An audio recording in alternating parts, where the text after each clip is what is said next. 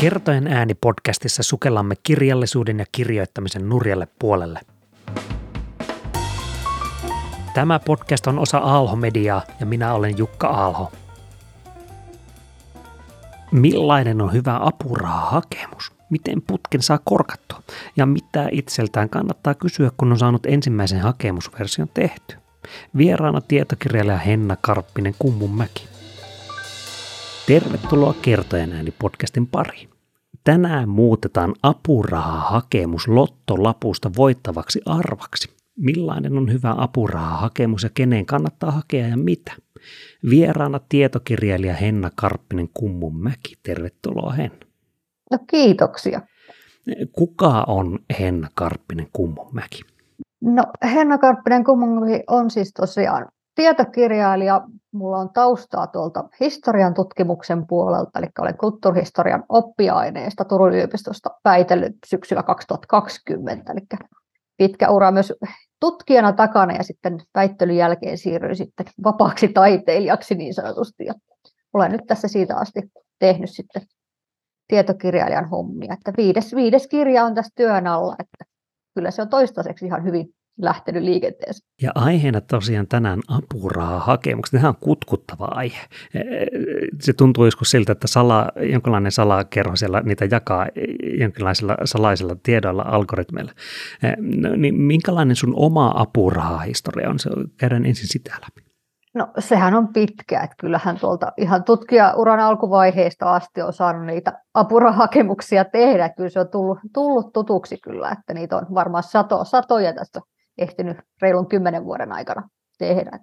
Vieläkään en osaa sanoa, että mikä on se, niin kuin se kultainen, kultainen tota, lottoarvo, minkä, mikä niin kuin aina, aina sitten saisi tuon rahoituksen, mutta yritetty on ainakin. Eli satoja ha- hakemuksia on laitettu. Tänään puhutaan, puhutaan apurahahakemuksesta ehkä Puhutaan kirjallisuuden, tietokirjallisuuden, kaunokirjallisuuden osalta. Ja no, voidaan niin kuin kulttuurin apurahoista, sanotaanko nyt näin. Joo. Mutta esimerkkejä voi nostaa niistä, mitkä itse tuntuu lähinnä olevan sydäntä. Niin puhutaan apurahoista yleisesti. Niin, niin kenelle apurahat yleensä on tarkoitettu? No kyllähän siis, jos puhutaan kirjallisuudesta, niin kyllähän se kaikille kirjailijoille on, että suuret, esimerkiksi Suomen kulttuurirahasto on yksi isoimpia rahoittajia, niin kyllähän se hyvin laaja, laajalla skaalalla rahoittaa suomalaista kirjallisuutta. Samoin sitten on näitä pienempiä, esimerkiksi kustantamoilla on omia, esimerkiksi VSO on kirjasäätiöllä ja Otavan kirjasäätiöllä on vuosittain vähän tämmöisiä pienempiä apurahoja sitten tarjolla sekä tieto- että kaunokirjailijoille sitten nämä edunvalvontajärjestöt, Suomen kirjailijaliitto ja Suomen tietokirjailijat ry sitten jakaa omille jäsenilleen sitten vuosittain myöskin eri pituisia työskentelyapurahoja. Että kyllä niitä löytyy. Ne on osa pienempiä ja osa vähän isompia. No e, entä sitten se, että no kenelle ne apurahat tässä Suomen maassa vuonna 2024 suunnilleen menevät? Menevätkö ne meritoituneille suurille nimille vai onko kaikilla mahdollisuus saada jonkinlaista apurahaa?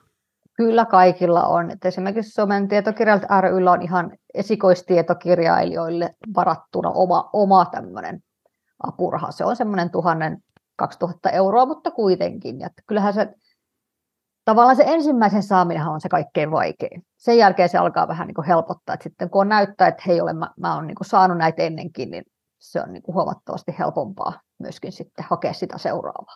Mistähän se johtuu, se, se ikään kuin kun se korkki poksahtaa, niin mikä sitä tekee helpompaa sitten saada niitä lisää? No siis varmaan se, että niin nämä, nämä osoittaa sen, että hei, että mä niin kuin tiedän mitä mä olen tekemässä ja niin kuin, kyllähän se tavallaan se apuraha on aina merkki siitä, että on myöskin tehnyt sen apurahan eteen jotain. Että kyllähän sitten, jos näyttää siltä, että on vaan nostanut sen apurahan eikä mitään ole niin kuin valmista, niin kyllähän se sitten kertoo siitä, että ei, ei tälle niin kuin välttämättä kannata sitä seuraavaa antaa. Mm, eli jonkinlainen e, social proof tai tämmöinen sosiaalinen tunnustus sille tyypille, ja, jota lukee sitten se apurahan myöntäjä, joka ei halua olla hölmö. Niin, näin, juuri näin. Et kyllähän se niin kuin apuraha aina annetaan jotakin tiettyä projektia varten, ja jos näyttää siltä, että se projekti ei jostain syystä etenekään toivotulla tavalla, niin kyllähän se jostain, jostain kertoo, ja sitten myös rahoittajia vähän rupeaa epäilyttämään, että mikäs, mikäs tässä nyt sitten on taustalla. Minkälaisia apurahoja yleensä on saatavilla? Työskentelyapurahoja, residenssiapurahoja, minkä tyyppisiä niitä on? Joo, työskentelyapurahat, sitten just tämmöiset residenssiapurahat, eli voidaan esimerkiksi lähteä jonnekin residenssiin joita, niin kuin tietyn mittaiseksi ajaksi kirjoittamaan. Sitten kuluapurahoja monesti haetaan sitten työskentelyapurahan yhteydessä, että harvo, harvemmin niitä myönnetään ihan pelkästään kuluapurahoja. Että tämä on ehkä ne tyypillisimmät hmm. apurahamuodot. Olisiko näistä jonkinlaista esimerkkejä jokaista näistä? Jos aloitetaan vaikka siitä työskentelyapurahasta, minkälainen on tyypillinen työskentelyapuraha? No siis työskentelyapurahahan on tämmöinen laskennallinen, monesti se on se noin 1800 euroa, 2000 euroa kuussa, mikä niin kuin jaetaan sitten tietylle kuukausi, kuukausimäärälle, että se on, niin lasketaan se työskentelyaika sillä. Että se on tämä, tämä vuoden tämmöinen niin taiteilijaeläkkeen vuosi, vuosimäärä on se noin 23 000 euroa, mikä on verovapaata. Niin se lasketaan sillä, että se suurin piirtein menee sitten siihen siihen haarukkaan. Toki nämä isot säätiöt, niin kuin konehan pystyy myöntämään paljon isompia, isompia apurahoja, mutta ne on sitten aika, aika, aika tiukassa. Että, että yleensä nämä pienemmät, pienemmät on niin kuin helpommin saatavissa. Ja näistä työskentelyapurahoista haetaanko niitä, onko se joku tietty aikamäärä, mitä niitä yleensä haetaan, puoli vuosi, vuosi, jotakin tämän tyyppistä? Se on vähän, että mi- mihin niin kuin tarvitsee. Kyllähän se vuosi on puoli vuotta tai vuosi on semmoinen niin kuin ihanteellinen, koska harva pystyy ihan niin kuin muutaman kuukauden pätkissä sitä tekemään. Että, mutta että on mahdollista hakea, niin kuin, että mä nyt esimerkiksi tähän viimeisimmän kirjani viimeistelyn hain neljää kuukautta, koska mä tiedän, että mä, se, se niin riittää siihen, mutta että har, jos on alkuvaiheessa oleva projekti, niin kyllähän sitä kannattaa mahdollisimman suurta, suurta apurahaa lähteä hakemaan. Et se, mikä ero on tietokirjailijoilla ja kaunokirjailijoilla, on se, että kaunokirjailijat pystyy hakemaan vuoden tai kolmen tai jopa viiden vuoden mittaisia taiteilija-apurahapätkiä, mutta tietokirjailijoilla maksimi on kahdeksan kuukautta valtiollista apurahaa, ja se on aika tota, tämmöinen epä, epätasa-arvoinen asema tällä hetkellä, että valtion rahoitusta ei ole tietokirjailijoille saatavissa kuin kahdeksan kuukautta maksimissaan tuolta tiedon julkistamisen neuvottelukunnan kautta, että tämä on historiallinen jäänne, mikä ei perustu mi- mihinkään. Niin, niin oli juuri kysymässä näin. sitä, että no mihin se perustuu tällä. Se ei perustu mihinkään. Se on vaan niin kuin päätetty, että jonkun verran pitää kuitenkin antaa kirjallisuudelle rahaa ja sitten on vaan jaettu näitä no, kaunokirjalle ton verran ja tietokirjalle ton verran. Mm. No entä sitten se residenssi, minkä tyyppisiä residenssiapurahoja voisi olla olemassa? No ne voi olla muutaman kuukauden tai muutaman viikon mittaisia. Että mä en ole itse, itse en ole käynyt koskaan tämmöisessä residenssipaikassa kirjoittamassa. Että asun yksin, että on helppo kyllä kirjoittaa kotonakin, mutta ymmärrän kyllä niitä, jotka haluaa sitten päästä kotiympyröistä pois. Että, mutta että se on yleensä että kuukauden, kuukauden tai pari viikkoa. Voisiko ajatella näin, että se on ikään kuin apurahalla katettu Airbnb jossakin päin maailmaa, johon menen kirjoittamaan? No, kyllä, se, kyllä se voi ajatella näin. No sitten se kuluapuraha vielä. Mainitsit jo siitä, että työskentelyapurahat ja kuluapurahat monesti kuluvat yhteen, niin, niin mihin, minkälaisiin kuluihin niitä yleensä haetaan? No esimerkiksi materiaalikuluihin tai matkakuluihin. Tietysti jos joutuu käymään tietokirjalle esimerkiksi arkistoissa, niin voi pystyä hakea tämmöistä niin kuluapurahaa, niin, koska ainahan, ainahan matkustamisesta tulee, tulee kuluja. Sitten jos on isommasta projekti, projektista kysymys, niin sitten esimerkiksi tämmöisen apulaisen palkkaamiseen esimerkiksi on mahdollista saada, jos vaikka lähtee tekemään jotain kuntahistoriikkia, niin se on monen vuoden työ ja siihen voi tarvitakin sitten apulaisen. Niin tämän tyyppisiin asioihin voisit sitä kuluapurahaa hakea. Tai sitten painotuskuluihin, jos tekee vaikka omakustannetta, niin sekin on mahdollista. No entä sitten niiden suur, keskinäissuuruusluokat, jos ajatellaan, että työskentelyapurahat se oli sen noin 2000 euroa kuussa, niin haetaanko kuluihin sitten, onko se yleensä pienempi summa, jota haetaan? Kyllä, ja se on yleensä pitää sitten tehdä semmoinen niin selvitys, että miten, miten paljon niin kuin mihinkin tarvitsee, että se niin kuin, ei voi vain heittää jotain könttäsummaa, vaan se pitää eritellä, eritellä tarkkaan, että miten paljon mihinkin kohtaan on arvioitu, että tarvitsee, tarvitsee sitä rahaa. Että sen pitää olla realistinen kuitenkin sen aina sen hakemuksen, että mi- mihin mä tätä rahaa oikeasti tarvitsen. No sitten myöntöprosentit on kutkuttava aihe myös, niin jos joku nyt miettii, että no minkälainen minun lottoarvonnan todennäköisyys on, niin minkälaisia myöntöprosentteja keskimäärin tuolla maailmassa on? No mitä isompi säätiö, niin sitä pienempi prosenttihan se on. Et jos mietitään konetta tai Suomen kulttuurirahastoa, niin kyllähän ne alle 20 prosenttia on tässä, mitä viime vuosina on laskeskellut niitä myöntöprosentteja, niin onhan se aika vähän, että tarvitsijoiden määrä on koko ajan kasvanut ja rahaa on entistä vähemmän jaossa, niin kyllähän se, kyllähän se niin kuin näkyy myös sitten noissa myöntöprosenteissa, että ei vaan yksinkertaisesti ole riittävästi. Mutta pienemmiltä säätiöiltä niin kuin on mahdollista saada kuitenkin sitten vähän niin kuin paikkaavia. Te, totta kai kannattaa aina niitä isojakin tietysti joka vuosi hakea, mutta että ei pidä unohtaa myöskään niitä pienempiä, pienempiä apurahoja. Että niissä voi ollakin sitten hakijoita vähemmän, niin myöskin mahdollisuudet saada, saada sitten on paljon paremmat. Sitten jos asetetaan näitä apurahahakemuksia ja apurahoja jonkinlaiselle aikajanalle, tekijän uran ajalle, niin, niin, niin, niin, ja puhuttiinkin jo siitä, että ikään kuin se ensimmäinen on aika tärkeä ja sitten se helpottaa. Niin, niin jos kuvaisit vähän sitä kirjoittajan uraa ja sitä, että no minkälaisia apurahoja ja minkä tyyppisiä sinne yleensä asettuu, tarviiko olla kirjoittaja aluksi kolme vuotta ja tarviiko olla teos, että pääsee alku, miten se suunnilleen kirjoittajan uralle asettuu? No joo, täytyykö se, siis mä oon ehkä, mä myönnän, että mä oon itse ehkä ollut siinä mielessä onnekas, että mä oon tosiaankin jokaiselle kirjalle, eli mitä mä oon tehnyt, niin saanut apurahan jossakin vaiheessa, oli se pieni tai iso.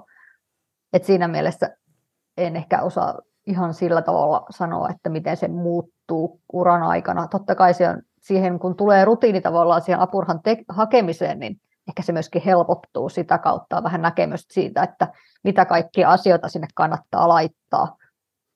Ja myöskin ehkä pystyy suunnittelemaan sitä projektia sillä tavalla helpommin etukäteen, kun tavallaan tietää, että miten se nyt suurin piirtein menee. Että kun yhden kirjan kirjoittanut, vähän tietää, että miten se tavallaan, mitä kaikkea voi mennä pieleen ja mitä siellä niin kuin tavallaan asioita tulee vastaan. Että siinä mielessä ehkä tulee semmoista perspektiiviä myös siihen, että miten niin kuin se projekti elää sen matkan varrella.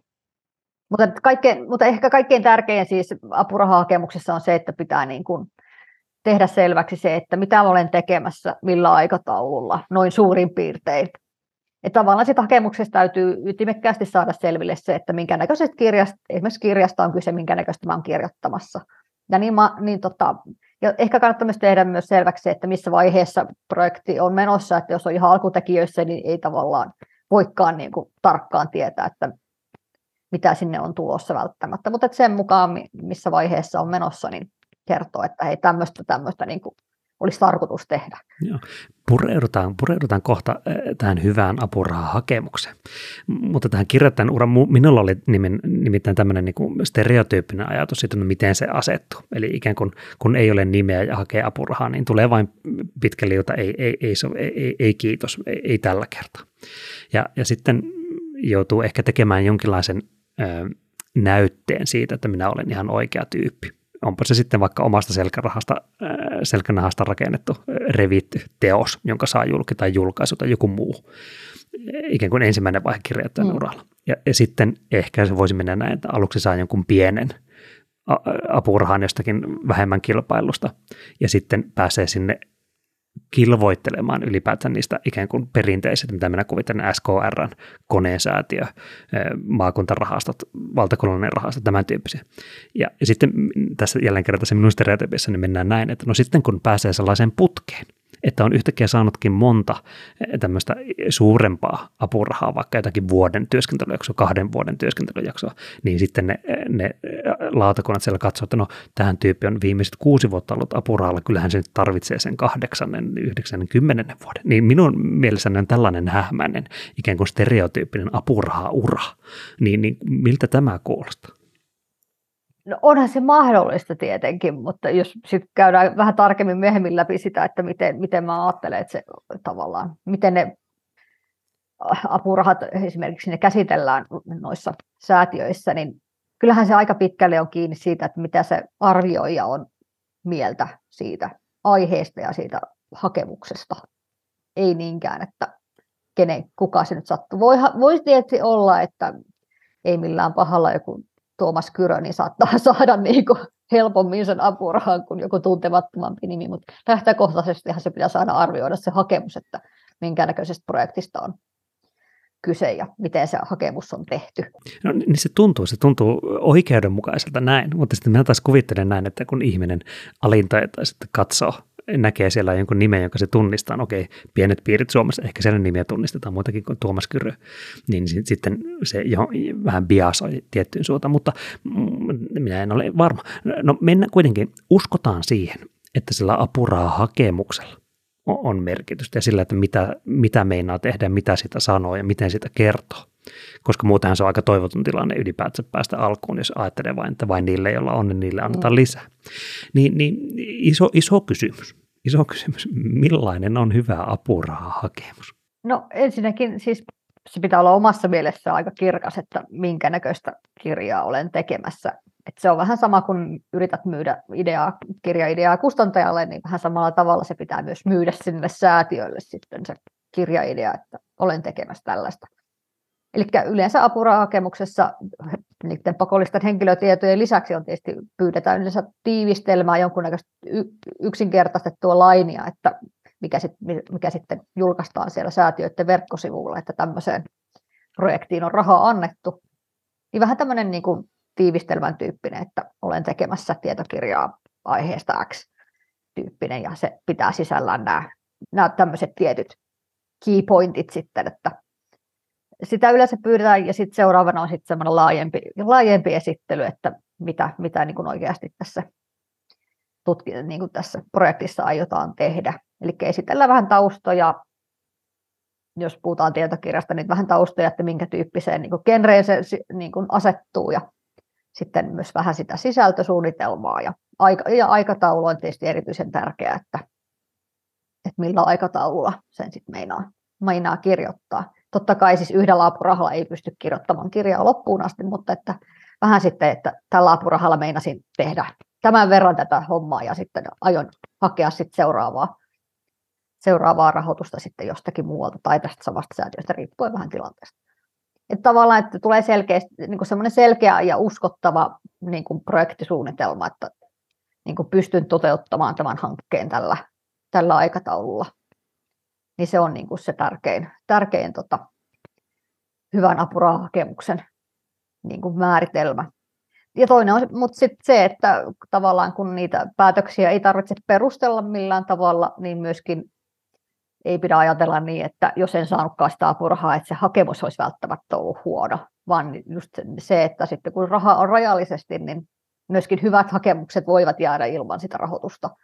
Ja toisaalta myös se, että se kuka on arvioinut, niin ehkä just sillä hetkellä tämä aihe ei häntä nappaa ja sen takia ei sitten sitä rahoitusta tulekaan.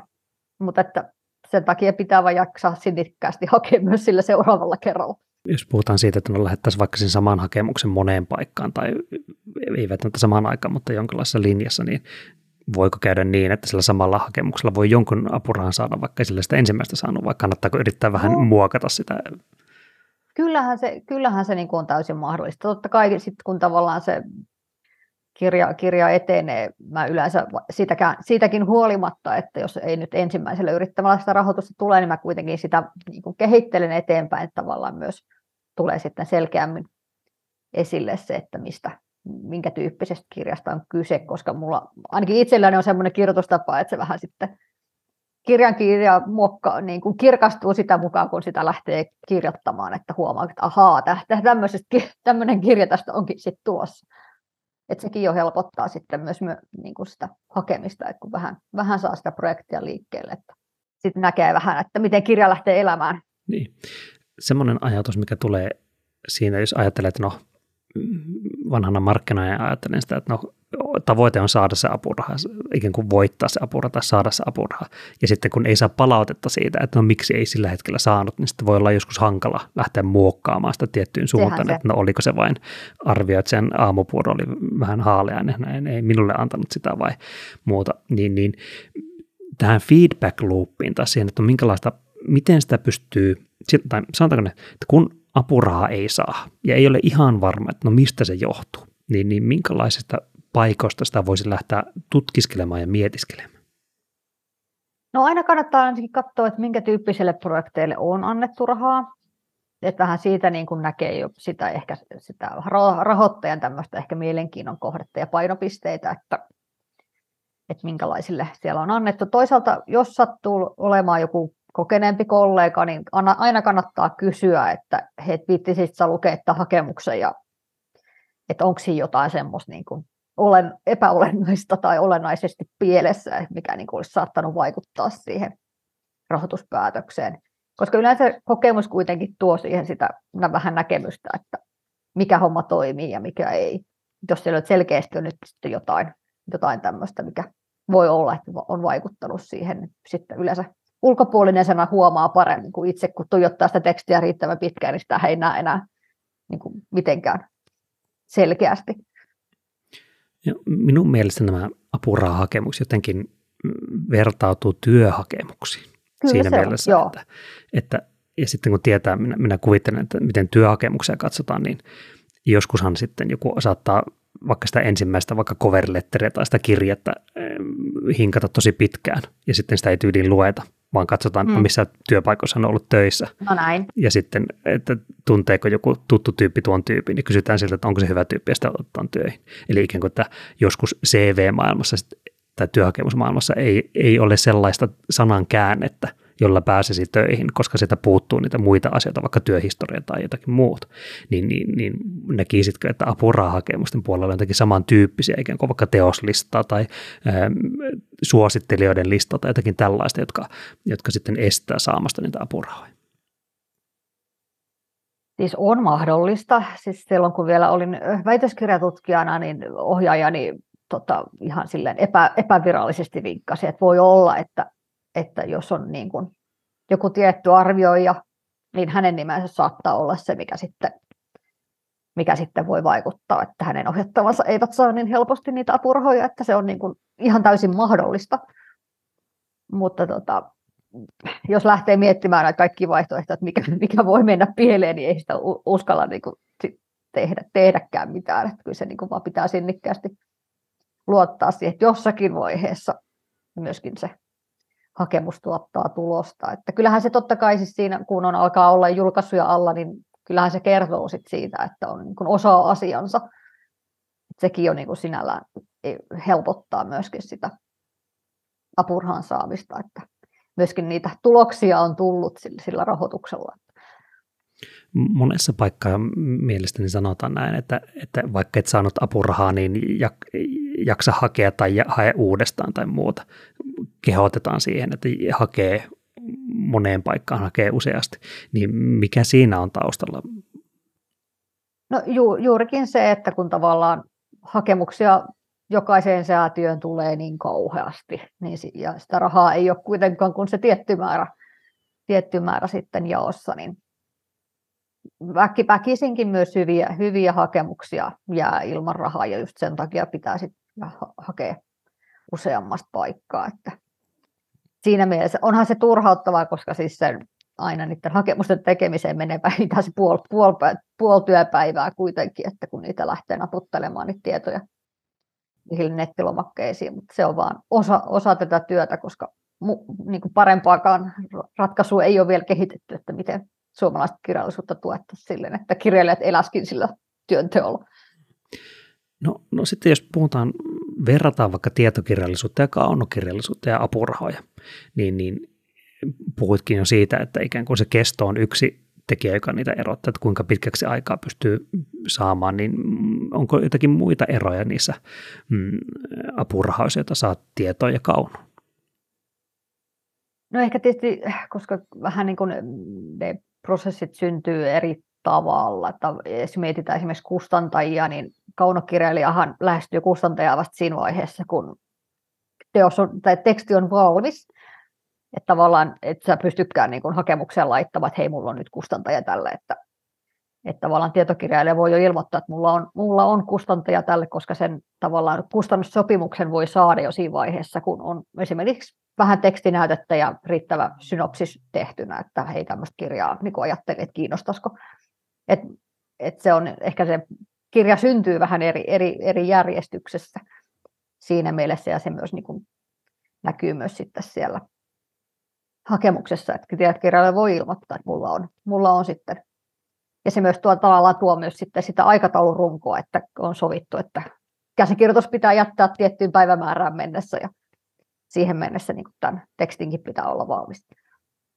Ja tietokirja- kaunokirjallisuudessa se sitten voi elää sitten vähän, vähän enemmän sitten tämä aikataulu sen mukaan, että miten, miten pystyy kirjoittamaan. Että yleensä ne prosessitkin on aika pitkiä. Mä olen suht nopea kirjoittaja, että mä niin kuin kah- vuodessa kahdessa pystyn aina kirjan, kirjan niin kuin saamaan valmiiksi. Että, että kaunokirjailijoiden voi mennä usea, useampikin vuosi siihen. Hmm. No pakko kysyä tähän väliin, ikään kuin tällainen yhden kahden vuoden kirjaprojekti, niin, niin esimerkiksi vaikka sinun historiassa, niin minkälaista apurahapätkistä se voisi koostua, että onko siinä yhtä, kahta, kolmea, onko siinä välissä pitkä tota, jakso, jos sitä ei ole, minkälainen se voisi olla? Joo, siis kyllähän se on ihan hirveätä sillisalaattia välillä, että, että se on niin kuin, no pisimmillään mulla on nyt ollut se kahdeksan kuukauden tiedon julkistamisen neuvottelukunnan apuraha yhdelle, yhdelle kirjaprojektille. Sitten siellä välissä on työttömyyskausia, että, ja toki sitten teen sitten aina tilaisuuksien mukaan myös luentokeikkoja ja sun muita, millä sitten tavallaan paikat, paikataan sitä paikataan sitten sitä tulotasoa, mutta kyllähän se niin kuin aika, aika pienistä purosista välillä joutuu rakentamaan sen vuoden toimeentulon, että olisihan se kauhean kivo, jos pystyisi keskittymään edes vuoden verran sille, että no, nyt mä kirjoitan pelkästään. Että näin, näin se ei valitettavasti ole. Hmm. No entä sitten kokemuksia, ajatuksia siitä, että kun on se tietyn mittainen apuraha ja sitten joku ehkä asian vihkiytymätön saattaa se ajatella näin, että no vuoden apuraha tarkoittaa sellaista vuoden stressitöntä aikaa, koska minullahan on apuraha. Mutta sitten voisi kuvitella näin, että no jossain vaiheessa siinä loppupuolella viimeistään neljännen kvartaalin kohdalla alkaa tulla mieleen, että no mistä minä seuraavat roposeni leipäni saan. Niin, niin kun apurahakaudessa, niin minkälaisia tunteiden vuoristoradan osasia siinä on, että onko ensimmäiset puoli vuotta vaikka vuoden apurahassa vielä kivaa aikaa ja sitten alkaa jo stressaamaan seuraava vai stressaako se koko ajan? No kyllä, se, kyllä jos varsinkin on pitkä apuraha, niin kyllä se hetken aikaa helpottaa, mutta sitten kyllä viimeistään niin kuin, mullakin tällä hetkellä niin helmikuun puolessa välissä loppuu se niin kuin seuraava rahoitus ja, tai nykyinen rahoitus ja sitten tota, ei ole tiedossa seuraava, niin kyllähän se tässä viimeiset kaksi-kolme kuukautta on jo vähän stressinyt, että mitäs nyt sitten teen sen jälkeen, että joutuu jo miettimään suunnitelma, suunnitelma b sitten että jos ei apurahaa tulekaan. Et kyllä ehdottomasti, jos lähdetään pie- vähän poli- politi- politiikkalinjalle, niin olen ehdottomasti perustulon kannattaja kyllä tässä suhteessa. Että kyllähän se niin kuin ihan järjetöntä paperisota on aina, että jos on kolmen kuukauden työttömyyspätkä apurahojen välissä ja saa Kelalle, Kelalle tehdä hirmuiset selvitykset joka kerta siitä, että mitä olen tehnyt ja mitä meinasin tehdä tämän jälkeen, niin eihän, eihän, eihän siinä ole mitään järkeä. Mutta valitettavasti tilanne on tämä, että paperisotahan on sitten varmasti luvassa. No sellainen näkökulma, tässä nyt ollaan puhuttu siitä äh, hakijan näkökulmasta ja, ja hyviä, hyviä vinkkejä on tullut ja, ja realiteetteja on tullut sieltä, mutta että minua kiinnostaisi nyt hiukan larpata tai kuulla sitä arvioijan näkökulmaa, että no minkälaisessa tilanteessa hän arvioi, jotta voisi sitten ymmärtää myös sitä omaa hakemusta niiden kaikkien muiden mukana. Minä kuvittelen nyt näin, että tietokirjallisuuden, otetaan vaikka tietokirja, niin jos, jos tiedät tai osaat kuvitella, että no miten vaikka niitä sinun apurahasi on arvioitu siinä mielessä, että on iso liuta hakijoita, heillä on tietyn mittainen pätkä, lukeeko joku tietyn alan asiantuntija juuri tietyt, kuinka monta arvioijaa on, mitä he pelkäävät, mitä he toivovat, tuleeko heille raippaa, jos he antavat väärälle. Miltä näyttää apurahahakemuksen arvioijan sielunmaisema? No erittäin hyvä kysymys. Mä en koskaan ollut apurahakemusten arvioijana, kun on tosi vaikea, vaikea täsmällisesti sanoa, mutta totta kai siis kyllähän niin kuin tietyn alan asiantuntijat ne arvioi. Hakija voi itse niin kuin esimerkiksi Suomen kulttuurirahastolle merkitä, että minkä alan asiantuntijan haluan tähän niin arvioitavan tämän hakemuksen. Se, sen, kuitenkin kyse on ihmisistä, sen mitä olen niin kuin viisaammilta kollegoilta kuullut, niin kyllähän se, niin kuin se että luet 500 hakemusta päivän aikana, niin kyllähän se jossakin vaiheessa alkaa puuduttaa. Että sitten vaan, niin kuin, että jos se ei niin kuin lähde heti alkuun kiinnostamaan se hakemus, niin kyllähän se menee mappiööhön. että mä oon yleensä pitänyt nämä omat, omat tota, hakemukseni mahdollisimman lyhkäisinä ja selkeinä. Ja siinä pitää heti alussa olla joku semmoinen koukku, mistä niin kuin, tavallaan lukija kiinnostuu, että jaksaa lukea sen loppuun asti. Että ei kannata aloittaa sieltä maailman alku, alkusynnystä, vaan että suoraan, suoraan asiaan ja joku sitten tämmöinen heti mielenkiintoinen juttu siihen alkuun, että hei, että mikä tämä onkaan. Koska jos mietit, että niin kuin sama, samaa kaavaa kuuntelet, niin kuin luet niin kuin monta sataa mm. sivua päivässä, niin onhan, onhan se niin kuin ihan tuskasta varmasti. Että siinä jossakin vaiheessa tulee se, että ei, tämä ei kiinnosta, ei yhtään. Kun puhuttiin sitä tiivistelmästä ja, ja siitä, että miten sen oman tekemisensä paketoi. Ja, ja sitten ainahan akateemisessa maailmassa mielestäni puhuttiin siitä, että no aina kapeampi on parempi, että, että jotakin gradun aihetta, että tiivistä tiivistä on aivan liian suuri. Niin, niin onkohan olemassa, tai mitä sinä ajattelet tästä tiiviydestä siinä mielessä, onko, onko parempi näin, että se kirjan idea, aihe on joku semmoinen hyvin spesifi, että no okei, tämä on nyt Aztekkien käsitykset kuun vaikutuksesta kuukautiskiertoon, kuin sitten se, että se olisi Aztekkien historia tai jotakin vastaavaa, että onko mm, varsinkin myös sen arvioijan näkökulmasta, että missä vaiheessa on tarpeeksi spesifiä ja missä vaiheessa on liian spesifi. No toi on sitten riippuu ihan nyt ihan kirjallisuuden lajista, että niin kuin yleis, yleistajuinen tietokirjallisuus tahtoo olla aika laajaa. Totta kai siinäkin täytyy pitää, pitää joku roti, että se ei niin kuin leviä ihan mahdottomaksi, koska semmoista kirjaa ei pysty kirjoittamaan. Mutta sitten kun lähdetään tämmöisen ehkä tiedejulkaisun puolelle, esimerkiksi SKS julkaisee, heillä on oma tämmöinen tiedejulkaisusarja, mikä on sitten vertaisarvioitu, niin siellä sitten pystyy ehkä lähtemään vähän, vähän tälleen niin kuin tarkemmille linjoille, että puhutaan sitten ihan tiede, niin kuin tämmöisestä tieteellisesti tarkemmasta kirjoitustyylistä. Et siinä, se, niin kuin, varmaan, se niin kuin hyvin paljon niin kuin määrittelee sitä, että minkälaiset, että ensin pitää ehkä itselleen selvittää, että olenko nyt minkä näköistä kirjaa tekemässä ja sitten sen mukaan lähteä myöskin sitä hakemusta. Entä, entä sun omien teosten pinapin historia, sydänsurujen historia, niin, niin minkälaisista ikään kuin määrittelyistä se on lähtenyt, oliko ne alusta asti juuri tuota vai kehittyvätkö ne, mihin sait apurahaa, mihin suuntaan veit niitä?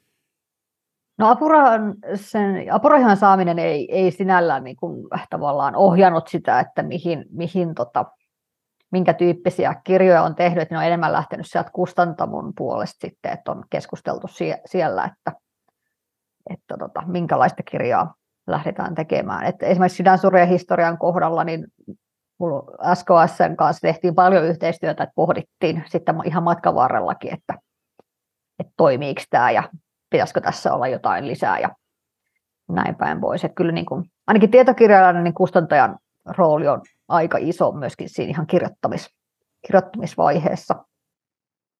Että se on ollut ihan, ihan kiva, että joku muukin ulkopuolinen sitä aina lukee, että hei, että tämä nyt ei ihan toimi, että pitäisikö kokeilla jotain muuta. Niin, joo, joo. Hauska, hauskaa dynamiikkaa. Kertojen äänessä me pyritään myllyttämään tätä kirjallisuuden koneistoa ja tätä, että no mit, minkälaisia tekijöitä, agentteja siellä oikein on, niitä kustantamoja. Ja, ja, ja, no, niin. no, no sitten joku siellä tuskailee. Ei, ei edes tuskaile, toivoa on. Hän miettii, minä uskon, että minä saan apurahakemuksen, minä olen sen arvoinen, kaikkihan me olemme. Niin, niin mitä sanoisit sellaiselle ihmiselle, joka, joka tänään miettii, että kannattaako hakea apurahaa vaikka, vaikka tänä vuonna? Mitä, mitä haluaisit sanoa? No ehdottomasti kannattaa. Että kyllä, et se, ei, tavallaan se rahahan ei tule, jos sitä ei hae, että kyllä se vaan niin, niin menee, että ei sitä kannata jäädä panttaamaan. Ja sekin, että siihenkin tosiaan tulee se rutiini, että niin kuin että mitä enemmän niitä hakemuksia tekee, sitä helpommalta se myöskin sit kynnys, kynnys niin kuin madaltuu, että helpompi sitä myöskin hakea. Että ei kannata pelätä, että se olisi semmoinen nyt iso, iso, semmoinen iso mörkö, mikä, että jos nyt epäonnistuu ensimmäisellä kerralla, että en tule ikinä, ikinä saamaan mitään. Että kyllä sitä on kokeneemmatkin joutunut aika monta hakemusta vääntämään ennen kuin se ensimmäinen, ensimmäinen apuraha on tullut. Et suosittelen kyllä lämpimästi kaikille. No, no vielä, vielä pakko kysyä sellainen eh, tarkistusvinkki siihen, että kun ollaan nyt siinä, joku on siinä tilanteessa, että apurahahakemus on kirjoitettu tai ensimmäinen draft tai runko on kirjoitettu, niin, niin apurahojen ammattilaisena, kirjoittamisen ammattilaisena, niin, niin olisiko jotakin sellaista kysymystä, joka kannattaisi kysyä itseltään? vähän niin kuin tarkistaa sitä, että no onko tämä hyvä apurahahakemus, millä kysymyksellä minä voisin itselleni antaa sellaiset silmälasit, että arvioin itsestä ennen kuin lähetän muille. No mä ainakin lähden ihan niin kuin sitä kautta miettimään, että, että jos joku ulkopuolinen, joka ei niin kuin tiedä aiheesta mitään, lukee sen hakemuksen, niin ymmärtääkö hän sen, että mitä, mitä, mistä siinä on kysymys?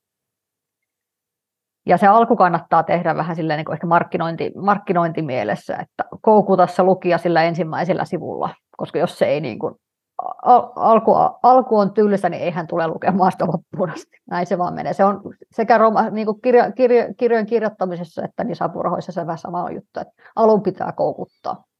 No niin, eli lukija. laitetaan siis naamatatuointina kysymykset, koukuttaako se ja palkitseeko se lukijansa? olemme oppineet, että minkälainen apurahahakemus hyvä voisi olla. Ei muuta kuin apuraha ja kohti. Kiitos Enna Karppinen Kumomäki. Kiitoksia. Lisää kertojan ääntä osoitteessa kertojenaani.fi. Voit muun muassa hakea vieraaksi, antaa palautetta ja lukea kirjoittamisesta ja kirjallisuudesta. Minä olen Jukka Aalho ja tämä podcast on osa Aalho Mediaa.